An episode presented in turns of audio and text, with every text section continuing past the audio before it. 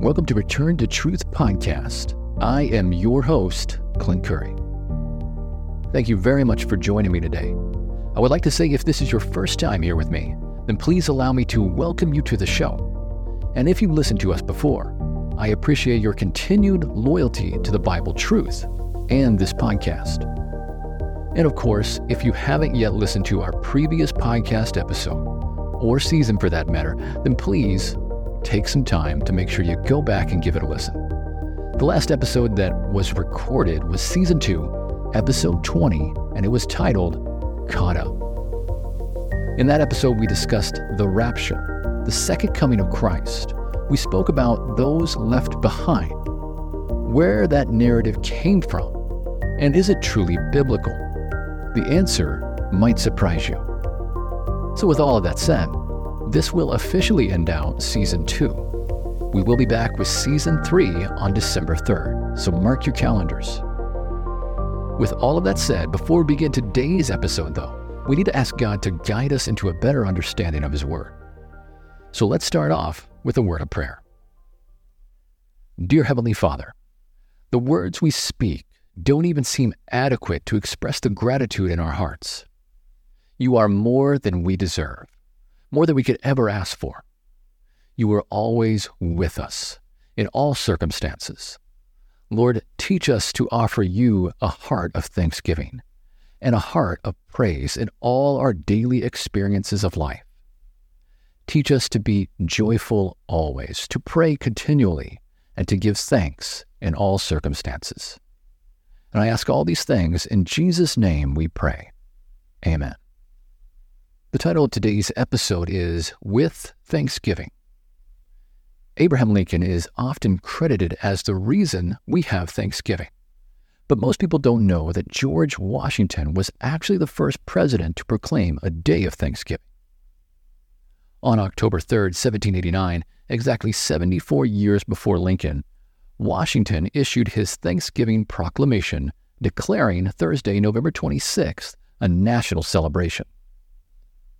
In his proclamation, Washington wrote, That we may then unite in most humbly offering our prayers and supplications to the great Lord and ruler of nations, and beseech him to pardon our national and other transgressions, to enable us all, whether in public or private stations, to perform our several and relative duties properly and punctually, to render our national government a blessing to all the people, by constantly being a government of wise, just, and constitutional laws, discreetly and faithfully executed and obeyed. Unfortunately, later presidents failed to maintain this tradition, and the day was never consistently celebrated. This is where a woman named Sarah J. Hale comes in, who helped to make the day we celebrate every year a reality. Sarah J. Hale, born Sarah Buell in New Hampshire in 1788, was a teacher, an author, and a magazine editor for American Ladies magazine. It was later bought by Louis Godey and merged with his popular Godey's Ladies book. She also wrote the well known nursery rhyme, Mary Had a Little Lamb. Through the years, she wrote hundreds of letters to ministers, governors, and U.S. presidents about the necessity of a day of thanksgiving to offer to God our tribute and joy and gratitude for the blessings of the year, she said. Finally, in 1863, with the Civil War raging, she wrote to President Lincoln urging him to make Thanksgiving a national celebration. Lincoln also taught a day of Thanksgiving was important, and on October 3rd, he issued a proclamation that the last Thursday of November would be National Thanksgiving Day. However, in 1939, President Franklin Roosevelt moved the day to the third Thursday in November, hoping that it would create more shopping days between Thanksgiving and Christmas and help the failing economy during the Great Depression. Understandably, the majority of Americans were not happy about this change and referred to the new date as Franksgiving. Some began celebrating on the new day, but most Americans continued to celebrate Thanksgiving on the original date until finally in 1941, after it became clear that there was no real increase of sales. there was a joint resolution in Congress, and Roosevelt signed into law that the fourth Thursday in November would be established as Thanksgiving Day. From Washington to Lincoln to Roosevelt, that is an amazing piece of history. Thanksgiving, this time of year, has always been one of my favorites to celebrate. There is just something about that feeling, something you get from all that is going on around you. It allows you to look at life in a new way. It sort of puts things back into perspective from how far we have actually come, from where we started. It allows us to give more than just thanks. It reminds us that what we have is not truly ours. It never was, but it was always God's. I've always said that if it were not for the presence of God in my life, I would not be where I am today. I really do owe it all to Him. None of it has been done through anything of my own.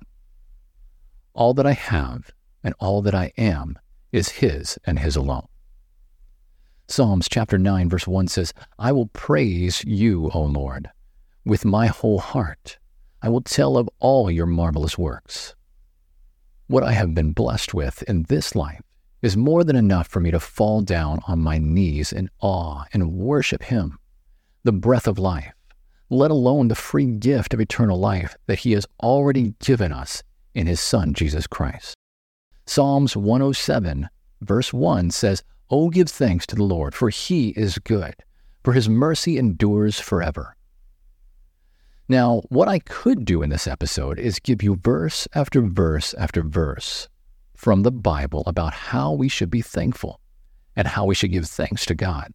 We could read through the entire Bible and come to the conclusion that God deserves more than thanks.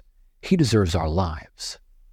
So, with that said, looking backward at all that you have now and how far you have come in this life, at your lowest or at your highest, no matter how small or great, on the mountain peak or in the valley, whether that be your possessions, your wealth, your health, your family, whatever it is, you have at least something at this given point in your life.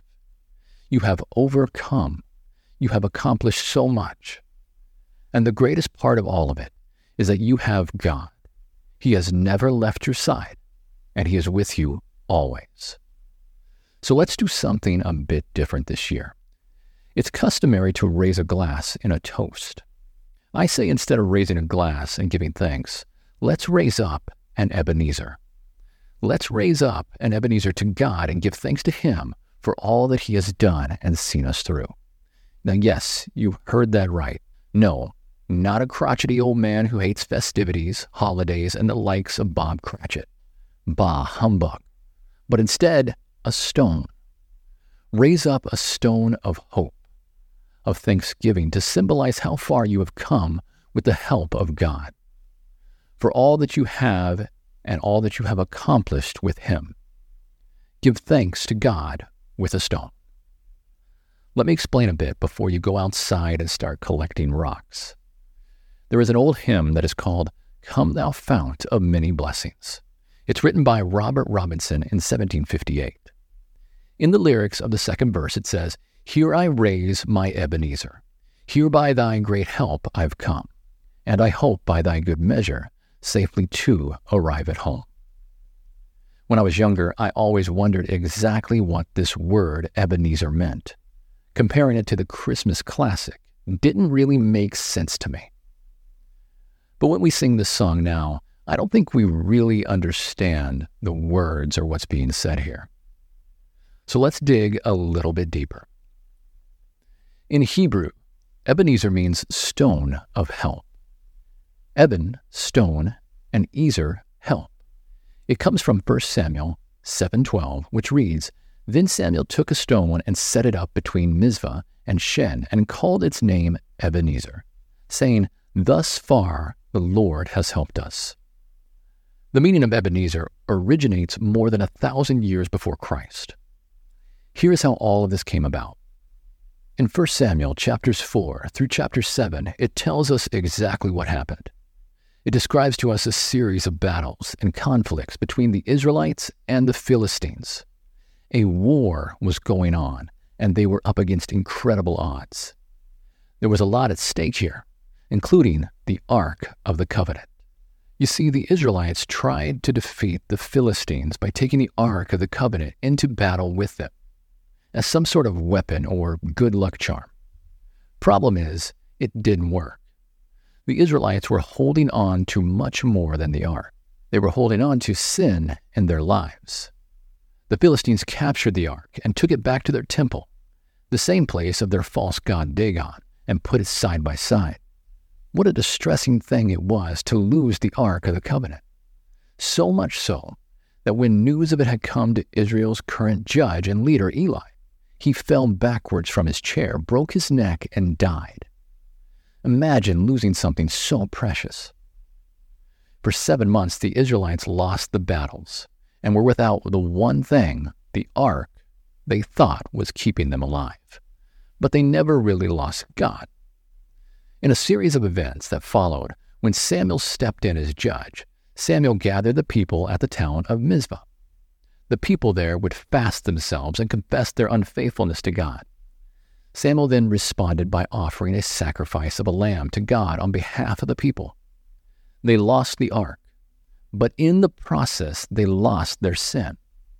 You see, God heard Samuel and answered with a magnificent display of power. It says, The Lord thundered with a mighty sound that day against the Philistines and threw them into confusion, and they were defeated by Israel. The Israelites were able to regain the ark and conquer the Philistines as well, thanks to God's help and they found their way back to Him. As a reminder of the great victory that God gave to Israel, Samuel took a great stone and raised it up as a memorial. As he raised it, he called the name of it Ebenezer, or Stone of Help, saying, Hitherto hath the Lord helped us.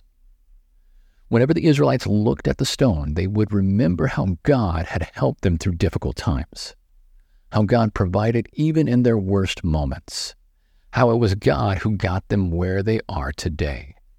And they would give thanks to the one and only King who is the provider of all their needs. The point is that Samuel wanted the Israelites to remember and give thanks, not just for a few days, but for years, for decades, for generations to come, for all that had occurred, for all that God had done for them. Are we to do anything less with the amount of trials, tribulations, crucibles, and burdens that the Lord has carried us through? In this same way, we are going to give thanks every day, in every way to the one that has helped give us all that we have and helped you through all that you have been through. Brings to memory a story, a story about a man and his angry neighbor. The mean neighbor said, how is it that you can be so thankful all the time? You lost your job last week, had a flat tire on the way home yesterday, past due bills in the mailbox, but still, you are somehow thankful, and for what?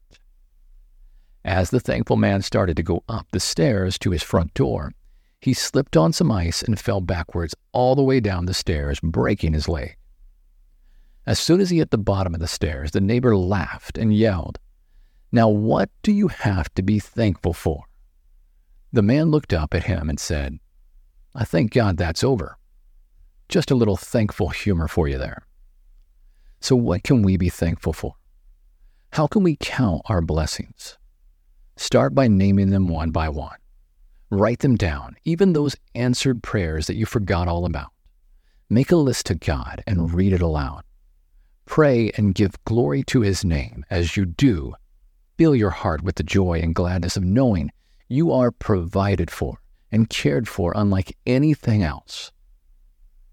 So, in closing, whether you raise a glass or raise a stone or write a list, do it all in thanksgiving, for this is the will of God. That's all for today's episode. Thank you so much for listening. We have so much more coming your way. Don't forget, season three will start up on December 3rd. This episode officially ends out season two. Don't forget to follow us on Instagram. Just search the name Return to Truth and look for the logo. Feel free to drop us a Bible question and we'll answer it here on the show. You can also leave a comment or even request a shout out. You can find Return to Truth on many different podcast apps. Just search Return to Truth and look for the logo. Make sure to follow this podcast channel on any of those apps or websites to stay up to date. And don't forget to then comment and rate because I want to hear from you. And please share this podcast as much as you can. So remember, stay tuned to this podcast as we return to truth.